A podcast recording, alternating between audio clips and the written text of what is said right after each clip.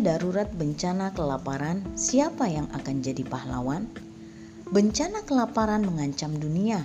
Direktur Eksekutif WFP David Beasley menjelaskan ada 45 juta orang di dunia mengalami kelaparan. Jumlah ini meningkat dari 42 juta pada tahun 2020 dan 27 juta pada 2019.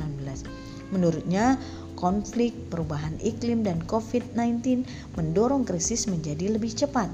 Beberapa wilayah yang terparah mengalami kerawanan pangan ini adalah Afghanistan, Ethiopia, Haiti, Somalia, Angola, Kenya, dan Burundi. Bencana kelaparan ini tidak datang begitu saja, semua terjadi karena ulah manusia. Sebagai contoh, konflik puluhan tahun di Afghanistan, perubahan iklim, juga wabah COVID-19. Di sisi lain juga lahir orang-orang kaya baru, mereka adalah pendulang keuntungan dalam bisnis di tengah pandemi.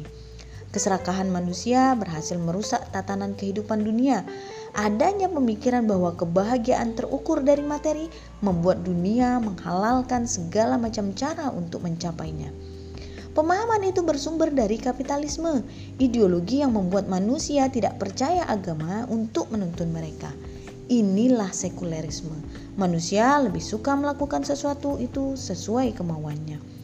Kesenjangan, kemiskinan, dan kelaparan hanya akan selesai manakala Islam diterapkan. Penerapan Islam secara sempurna terbukti mengangkat manusia pada kedudukan yang terbaik. Seperti pada masa Khalifah Umar bin Abdi Abdul Aziz yang sulit sekali mencari orang miskin. Tidak ada yang mau menerima zakat karena mereka merasa mampu. Prestasi itu diperoleh karena sang khalifah menerapkan aturan Islam secara hati-hati.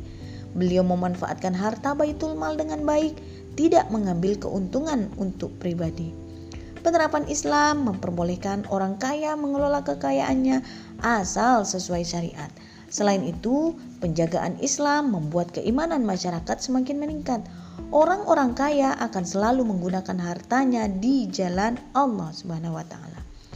Negara memiliki pendapatan tetap berupa jizyah, kharaj, ghanimah, pengelolaan sumber daya alam, fai, harta tidak bertuan dan lain-lain dan akan memanfaatkan harta itu untuk kemakmuran rakyat. Negara akan memberikan pelayanan kesehatan, pendidikan, penyediaan sarana prasarana, menyantuni delapan asnaf hingga membuka lapangan kerja. Semua itu negara lakukan hanya demi meraih ridho Allah dengan demikian, masalah kemiskinan akan sedikit, bahkan tidak akan ada di dunia Islam. Walhasil, jika kita ingin menyelesaikan masalah ini, hanya sistem Islam yang dapat menjadi pahlawan.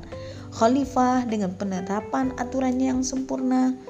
Sejarah juga telah membuktikan hal tersebut. Pilihan terakhir ada pada kita. Tetap mengambil kapitalisme yang merusak atau menggantinya dengan Islam yang membawa rahmat